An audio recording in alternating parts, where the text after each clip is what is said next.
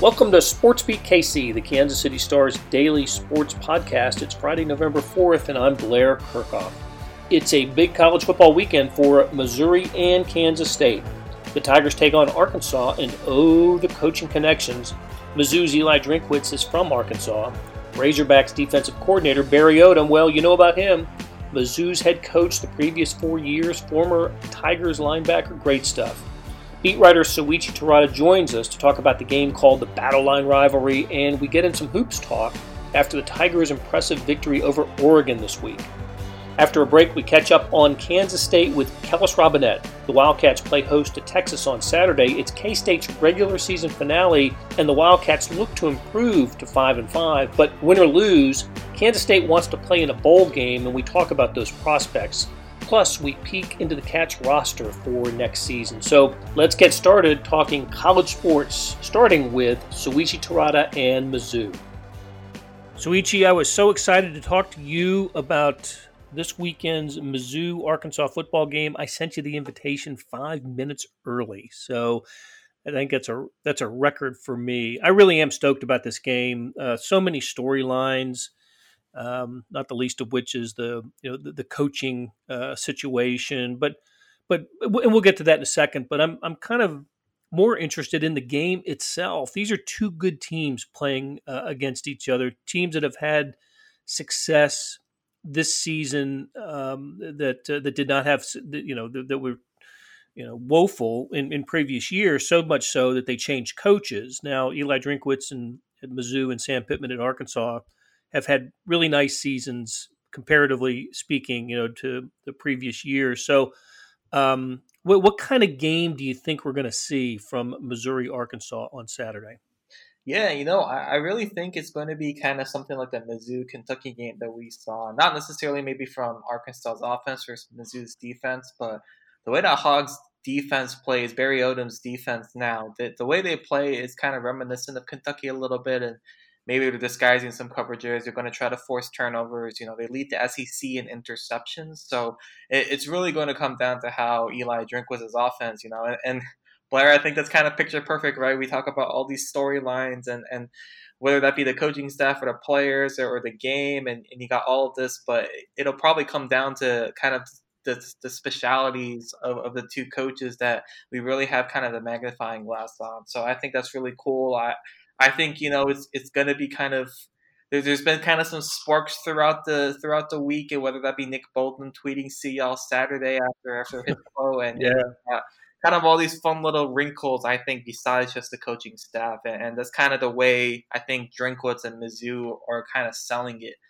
During Drinkwitz's however many media appearances, whether it be on the SEC teleconference call or his radio show or his news conference, he's kind of said it's a player's game, and he's kind of deflected pretty much everything or most of the attention away from the coaching staffs. And I really think that's kind of indicative of what they're kind of selling their players, and I think the players are kind of embracing that as well. And so, it should be a lot of fun. It's kind of a hectic time in Mizzou land, but it's fun to say the least.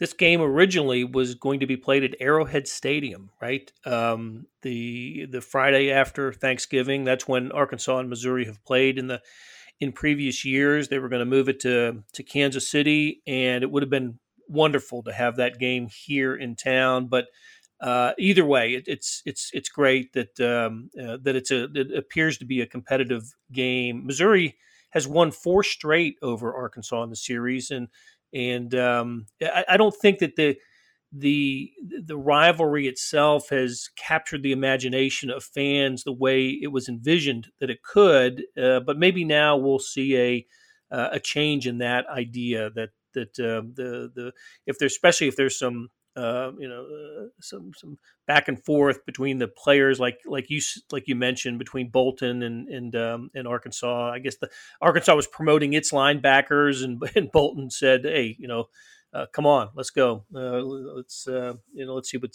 Saturday's all about." So, well, you can't talk about this game without the coaches, right? I mean, there's just so much connection here with Drinkwitz from Arkansas, Barry Odom, the defensive coordinator for the Razorbacks now. What has Odom done to contribute to the Arkansas success. And listen, when I say success, they're 3-5, right? Missouri's got a winning record. Arkansas does not, but Arkansas certainly is playing better football than it has in recent years. So what to what extent is Barry Odom responsible for that?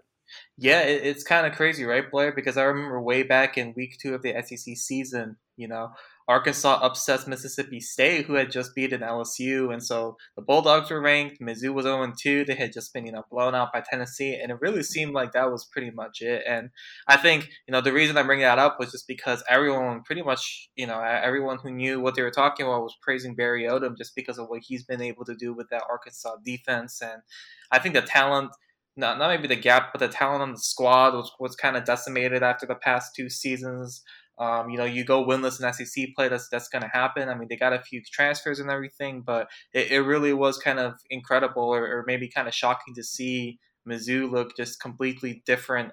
Arkansas looked completely different on defense under Odom. And I think that's kind of the biggest thing just because, going into the season, and doing my research, the Hogs defense was kind of, There wasn't very high expectations or really much expectations at all in the sense that let's just, the kind of prevailing attitude maybe was let's just see how it is and go from there. But I think it's definitely the strength of the squad. And I wrote about this in my article. It really comes down to the turnover margin for Arkansas, and that has to do with its defense and getting those turnovers. The Hogs are 3-0 when they win the turnover margin, 0-5 otherwise. So that's kind of the one area I think Mizzou fans should be looking at. The Hogs are going to do their absolute best to obviously, pick off Bazelak as much as they can or force fumbles, which has kind of been an issue for Mizzou, though not recently. So you got all these things I think Odom's defense is going to want to try to do against, his old team, and that makes for a great matchup. That story that you mentioned, it will be linked in the show notes, and of course it's on kansascity.com. So Bazelak, look, he's as a quarterback is every week, he's a key player here, but really something to keep an eye on is Bazelak against the Barry Odom defense that has, as you said, proven to be really opportunistic this year. What's been Bazelak's success rate against good defenses? I know it's kind of a general question, but does he continue to have growing pains at times? Is this something that he can? Is there an opportunity here for him to have a good game? Yeah, it's crazy, Blair, and Drinkwitz mentions this a lot, but this is really only this is Bazelak's what 6th start. Yeah. Ever, since he's got, as a collegiate athlete and he's still learning the quarterback position. I mean, it's kind of getting pounded into the ground that he played in the wishbone, run first offense and everything. But I think there's a lot of truth to that as well in the sense that Bazelak is still learning. And the thing is too, I really don't think the biggest praise I guess I can give Bazelak is I don't think he's necessarily the reason Mizzou has lost games. And obviously with quarterback, that's kind of a big thing, right? Just because you impact the game more than any other positions. And I think obviously there are going to be growing pains. I think part of that has been due to maybe the offensive line being injured. And I'm talking mostly about the Florida and South Carolina games where Mizzou kind of uncharacteristically looked kind of, they kind of put Bazelak in kind of maybe some weird positions, or he was kind of, he was pressured a little bit more than they probably wanted him to. So I think that's kind of a part of it. And I think, Bazelak has done well in the sense that, like I mentioned in the Kentucky game, he just took what the defense gave him, and that gave Mizzou an opportunity to win. And obviously, he's not going to light it up for 400-plus yards like he did against LSU and threw for 4 touchdowns and look, like a Heisman candidate. I don't think that's realistic out of your, redshirt freshman quarterback who is going to be essentially a redshirt freshman next year. So I think all things considered, though, I mean, considering the fact that he still has 4 years of eligibility remaining after this year just because of the blanket waiver eligibility the NCAA gave, it's the future is looking bright there. And I think it seems like, it's kind of a weird thing just because obviously when Bazelak was recruited to Mizzou, he wasn't necessarily sold on Eli Drinkwitz's vision or offensive philosophy or ideas, but it seems like that, connection has worked, and Mizzou fans should be excited for that going forward. Absolutely. Okay, it's 11 a.m. kick at Furrow Field on the SEC Network, not the alternative, the SEC Network. So, hey, we cannot have a conversation about Mizzou without talking about the hoops. And what an impressive performance on Wednesday night in Omaha for Missouri basketball against Dana Altman's Oregon Ducks. Missouri got off to a fantastic start. Oregon chipped away. It's a talented Oregon team that we ranked. You know, they came into the game ranked. It was Oregon's first game, but Oregon chipped away. And when that happened, I just thought, oh no, here we go. Missouri goes 0 for 15 from the field, and Oregon's going to find a way to get it done. And then Missouri went to another level. They found a different gear. Let me find some more cliches I can pull out here, and ended up winning the game rather comfortably. You had to be impressed with Missouri's outing against Oregon. Oh, absolutely, Blair. It's funny that you mentioned that. Oh no, here we go again. I had my fair share of my Mizzou friends text me, "Hey, here we go again." So I completely understand where you're coming from, and I think bottom line, you know, I don't think Mizzou wins that game last year, and I wrote about it just because Xavier Pinson kind of had the same thinking I did. But remember that road game at Xavier last year, early in the season, I believe, yes, in the third game. I mean, that went into overtime. You know, it was kind of a similar-ish game in the sense that Mizzou had to come back, and they forced it into overtime. It was against ranked Xavier, and it was on the road. And I know it's not the same in Omaha and an empty stadium, but you know the thing that kind of stuck out to me was that when Mizzou really needed a bucket or needed a spark, or you know when they missed 15 straight shots, spanning halves and everything, the guys who stepped up were juniors in the sense that Xavier Pinson and Javon Pickett, both of those guys, I believe, the stat in the story I used was 30 of Mizzou's 41 points came from those two guys. And the reason I say they don't win that game last year, Blair, is the sense that, you know, these guys are juniors now, you know, they're upperclassmen. They've been through this, you know, two times now. And obviously Pinson had that great finish last year, but consistency was his big thing and big issue. And he's shown at least through two games this season, you know, I know it's only two games, but he's shown that he's kind of been able to build off of that. And he took this offseason seriously. And I think that's just kind of the biggest thing, because you have so many seniors, you have so many upperclassmen now, including a Pinson and a Pickett. And I really just don't think they had that little extra gear, you know, that you kind of, you know, the cliche that you mentioned last year. And, you know, just, yes, they were kind of oldish, but I've been saying this, Blair, and I keep pounding it. I really do think there's something to it, you know, when your best year is your senior year or you know, you really have, you know, kind of this different mindset or play style as a junior. So, I you know, one really impressive win, and two, I think that kind of resets expectations. The next three games should be really interesting. You get Wichita State on the road, Liberty, and you know, bragging rights against, you know, a current top five Illinois team, and I think that sets up very well to just kind of see who this team is and what they can do this year. Hey, and don't go to sleep on Liberty. I saw them at T-Mobile Center in Kansas City. They were in the tournament last weekend. And they walloped South Carolina in their first game, and played TCU really tough in falling in the title game. So Liberty's not a pushover by any means. Liberty's a good program, but or a good team this year.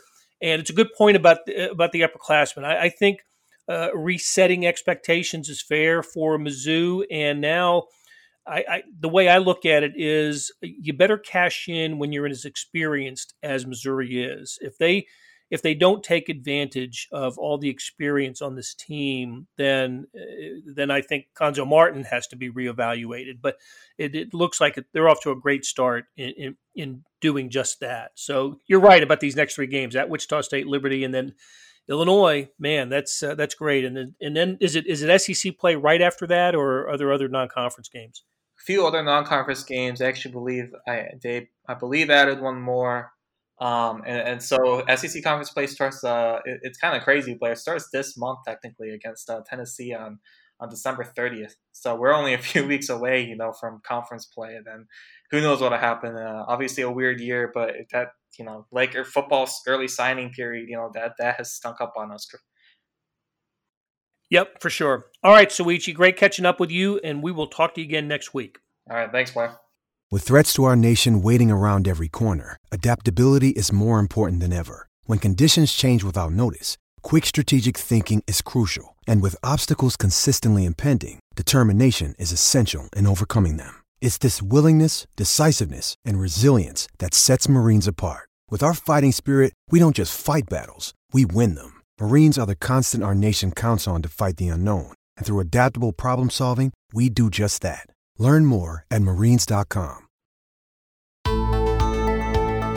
Hey, it's Blair. We have a special subscription offer for SportsBeat KC listeners, unlimited digital access to the Kansas City Star's award-winning sports coverage. Sign up now for 1 year of Sports Pass for access to all the sports news, features, and columns presented on the KansasCity.com site, and it's only $30. That's a 40% savings off our regular rate. Your subscription will automatically renew after the initial term at $50 unless you tell us to cancel. Your subscription helps support the sports coverage of KansasCity.com and the Kansas City Star, and that support has never been more important. Please visit KansasCity.com/SportsBeatKCoffer to get this special offer. And as always, thanks for listening.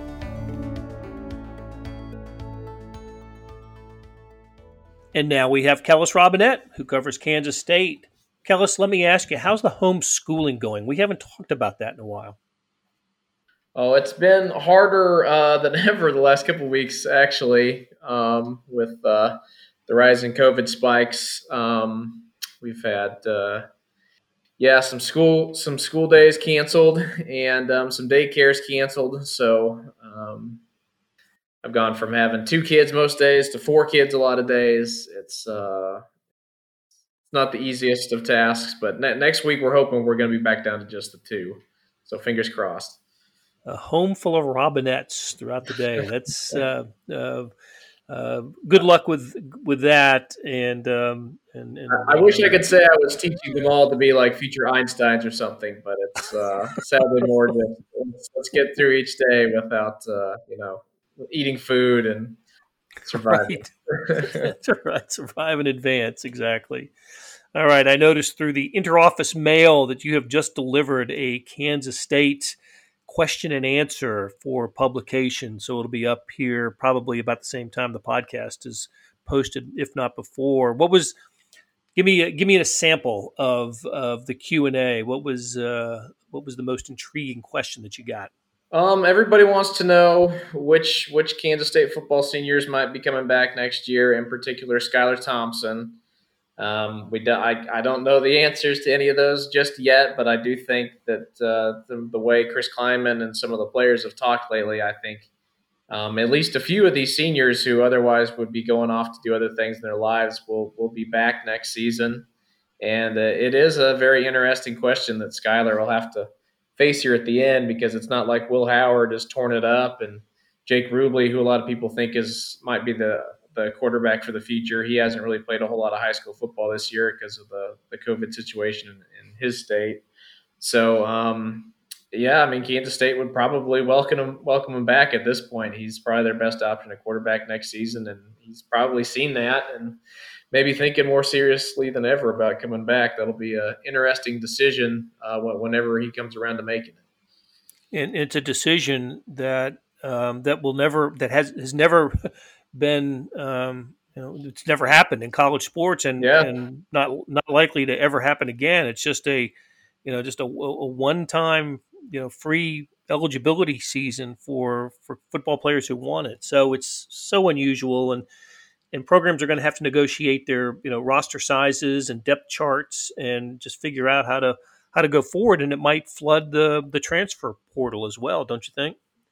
Yeah, it might. I mean, the transfer portal is already flooded, which I think is one reason why both Chris Klieman and defensive coordinator Joe Klanderman came out this week and more or less said they would be willing to welcome back with open arms any senior that wants to come back, just because there is so much uncertainty out there right now.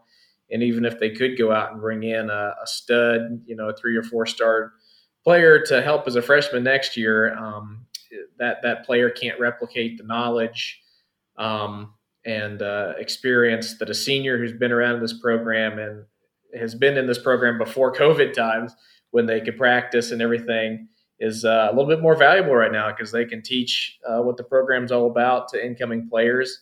You know a little bit more about them. And I wonder if it's going to be like that at a lot of places. What do you devalue, or what do you value more, young talent or old talent? It's a decision nobody's ever faced before, and I think we'll see I think we'll see a lot of transfers. I think we'll see a lot of grad transfers. And, people compare this kind of stuff to the Wild West all the time, but this might actually be a time when that comparison actually fits, just because I think there will be a lot of unprecedented movement here in the next couple of months. You know, something I just thought of as you were talking was there. It's absolutely not the same thing, but there was something of a precedent after World War II. The soldiers came back and because of the GI Bill enrolled in colleges, and a lot of college football players came back. And as, 22, 23, 24-year-olds were coming back to college, and all of a sudden football rosters were up, 150 to 200 players. And it took years for that to sort out and to level out again. I don't think this is something that'll take years, but it's going to take some time. When you have an incoming class of recruits on top of whatever percentage of players who would normally be leaving a program come back, you've got some log jams now, and as you said, decisions to be made by programs, by coaches, by the athletes and their families as well. Hey, I wanted to talk about another story that you wrote this week, and I thought it was really interesting about what Chris Klieman said about postseason football, and even with the prospect of Kansas State finishing under 500, he sees great value in having practice in December and getting ready for a bowl game. How about expanding on that idea for us? Yeah, it's pretty much the old Bill Snyder model, right? Nobody loved bowl practices more than that guy. To his credit, he built a lot of the success that he had in Manhattan on those, where at the beginning of every bowl practice session, instead of giving all the starters the reps, you go out and let the young players get a chance to show what they could do, and it helped them develop, and it helped coaches evaluate where they needed to attack their recruiting trail moving forward. And Chris Klieman pretty much feels the exact same way, and this year more than others, especially. Just I think he feels cheated. I think a lot of the team feels cheated that they didn't get as many practices in as usual. They didn't get spring practice, and then they've had close to 80 players have COVID this season, so those guys have all had to sit out. Basically, he even said that regardless of whether they get to a bowl or not, they're practicing next week, just in case, because he wants them to practice. So they're going to take advantage of that any way they can. And I get that totally from a coaching perspective. If somebody's going to give a coach the option, hey, do you want to practice or do you not want to practice? The obvious answer is to say, yeah, let's go ahead and do it.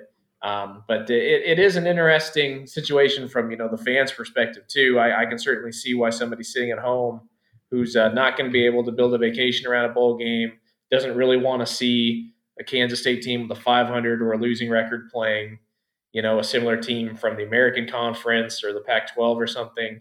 I can definitely see why there might not be a whole lot of excitement for that game, but just strictly from the players and the coaches involved, I think it definitely is the right move. There's no reason for them to turn down the ball. Right. We are recording this on Friday before noon, and as of now, there are 10 fewer bowl games than were scheduled entering the season. So fewer opportunities for programs.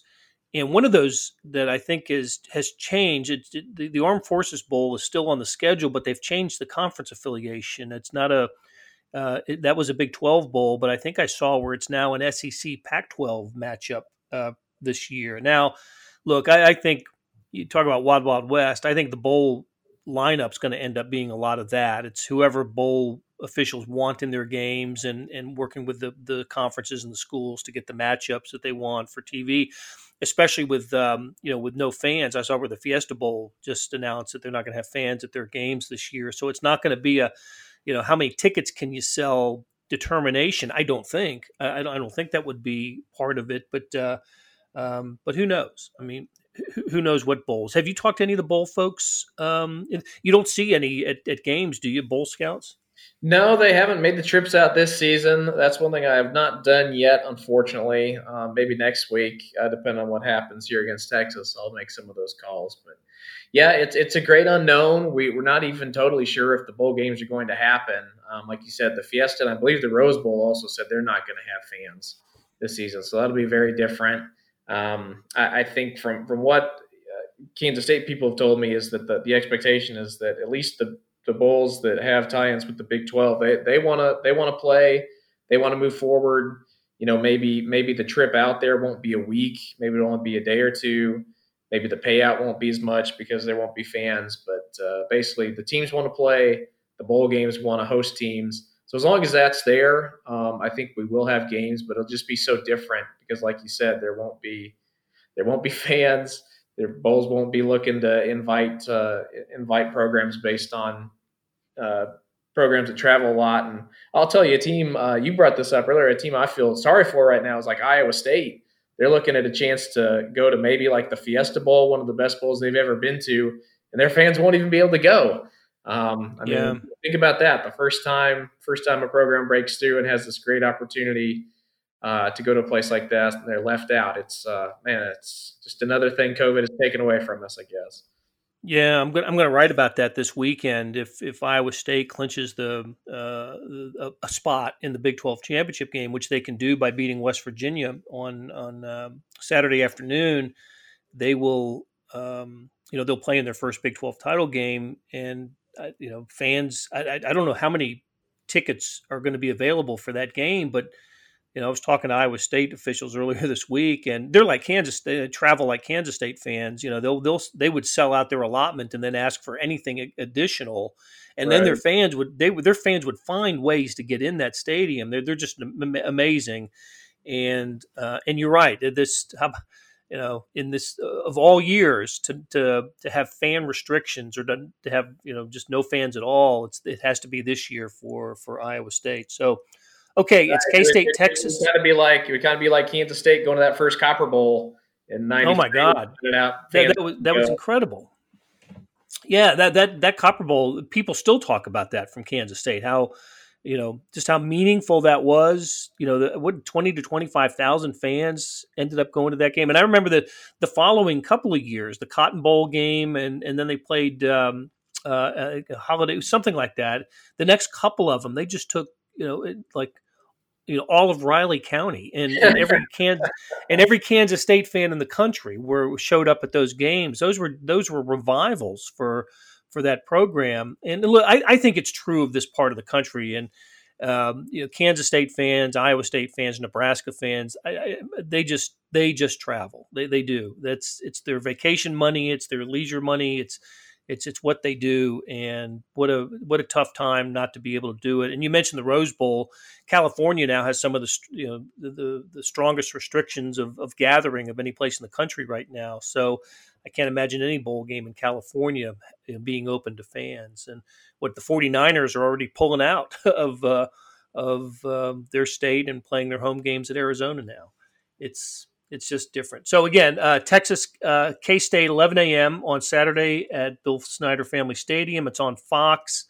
And, hey, Kellis, before we wrap it up, let's just talk a little bit about hoops. The Wildcats picked up their first victory of the season this week, beating the KC Roos by 4. And, nice to get a W on the board for Kansas State, but probably maybe not the decisive victory, as it turns out, a 4-point win that maybe Bruce Weber was hoping for. What can we conclude from K-State hoops right now? I think that was a step in the right direction for them, even though they only won by 4. That they did score the first 17 points of the game. So I just kind of wonder if at that point they kind of just turned the intensity switch off and said, "We got this." And that was, to me anyway, that was the reason they only won by 4. It wasn't like they just came out and played poorly. I think UNLV next will be a good matchup for them. I think Colorado was above their weight class. I think UMKC is below their weight class. UNLV is kind of right there with them. So it'll be a nice barometer to see where they're coming along. I've seen improvement every game, and I really like what I've seen from Nigel Pack. at point guard, he's probably the best shooter they've had under Bruce Weber, which is a very refreshing thing because they have not shot well from the outside lately. It just for them is how much can they improve, how much better can they get as the season goes on. And, you know, games right now are important for them because we've seen what some Big 12 teams have done already. Kansas is beating Baylor looks really good. West Virginia took Gonzaga to the wire. I don't think there are going to be many free wins in Big 12 play. So if Kansas State wants to get some wins, now's the time to do it. Yeah, I'll add to that. Texas beating North Carolina at Asheville, and Oklahoma State went up and beat Marquette. And there have been some pretty impressive Baylor over Illinois, have some impressive results so far for the Big 12. So, yeah, K-State, UNLV on Saturday, 7 o'clock, and then they play Milwaukee next week. The Butler game got postponed, so after Milwaukee, it's kind of clear sailing until Big 12 play starts at Iowa State the following week. Okay, Kellis Robinette, great catching up with you, and we will talk to you again next week. All right, thanks, Blair. That'll do it for today and this week on Sports Beat KC. Thanks to our production staff of Derek Donovan, Beth Welsh, Randy Mason, Jeff Rosen, Chris Fickett, and Savannah Smith. The tip of the cap to Soichi Terada and Kellis Robinette for stopping by and talking Mizzou and Kansas State. Their stories can be found in the show notes and on kansascity.com. Hey, we got another deal for you, especially for those that want to deep dive into the Stars' terrific Chiefs coverage. For a limited time, you can subscribe to Sports Pass for 99 cents a month. That's right, 99 pennies a month. After 3 months, it auto-renews at $5.99 a month unless you cancel. How do you get it? You go to kansascity.com/sportspass2020. That's kansascity.com/sportspass2020. Do you want more than just sports coverage? I know I do. Check out the entire Kansas City Star product. Sports news, features, commentary, and analysis, the whole thing. You get all the stories written by my talented colleagues, plus additional news, sports, and business coverage with the e-edition. The details for all of these deals can be found at account.kansascity.com/subscribe. And if you're having trouble hunting down any of these offers, send me an email, bkirchhoff@kcstar.com, and we'll get you to the right place. So whether it's the Sports Pass or the full subscription, you're getting and supporting the best sports and news coverage in Kansas City and helping us produce programs like Sports Beat KC. Thanks for listening, and we'll be back on Monday breaking down the Chiefs-Broncos game on Sunday Night Football.